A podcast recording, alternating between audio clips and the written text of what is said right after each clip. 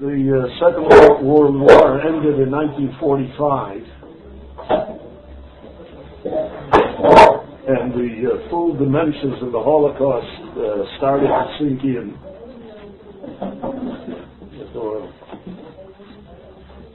More than six million killed, and the Jews, the entire Jewish infrastructure in Europe had been destroyed.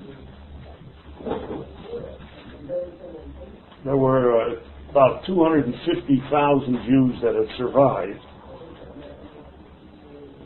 Uh, and uh, in the beginning of 1946, many of those Jews tried to return uh, to their original homes, be it in uh, Poland and the Ukraine, Lithuania, and they were met there with pogroms.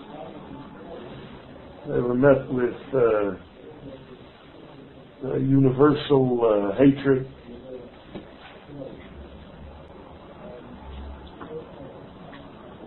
I have a, a, friend, a woman that I know, uh, that went back to her home uh, just 10 years ago, you know, just to visit.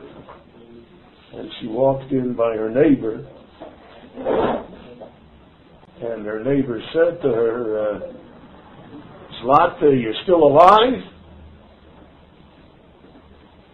That was the greeting. So uh, it became clear that they couldn't go back.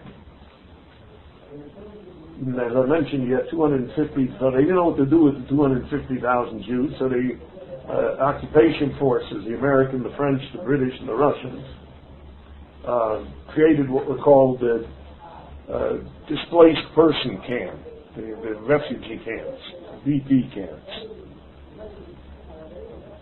Now the DP camps, uh, those in the American section were run by General Patton, who was an anti-Semite, and uh, he ran the camps like a concentration camp. Barbed wire, dogs, everything. Couldn't come in, couldn't come out. Uh, to such an extent that General Eisenhower reprimanded him and removed him from being in charge of it. Patton was killed shortly thereafter in an automobile accident.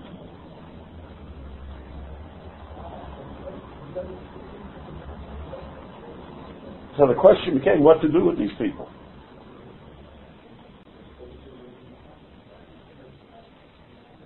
Uh, in 1945, uh, towards the end of the war, England held an election. And out of gratitude to Winston Churchill for saving them, they voted him out of office. And the Labour government came in, headed by Clement Attlee. Now, as long as Labour was in the opposition, uh, they always uh, were pro-Zionist and they always complained that the government had a curfew on Jewish immigration to the land of Israel. They played the Jewish card. And there were a lot of Jews in the Labor Party, leftists. But when they got into power, uh, the, the British foreign minister was a man by the name of Ernest Bevin, who was an out-and-out anti-Semite. And uh, Bevin declared that British policy would be that they would allow no Jews to come to the land of Israel. President Truman uh, sent a letter to Bevin asking that England should make a temporary exception and allow 100,000 Jews to come into what was then Palestine. It was under, still under the English mandate and in, order to, to alleviate the pressure on, uh, on the, the DP camps. And uh, America agreed to take in 50,000. Bevin, in one of his classic remarks, said uh, he doesn't want the 100,000 in New York, so he's sending them to me. And England refused.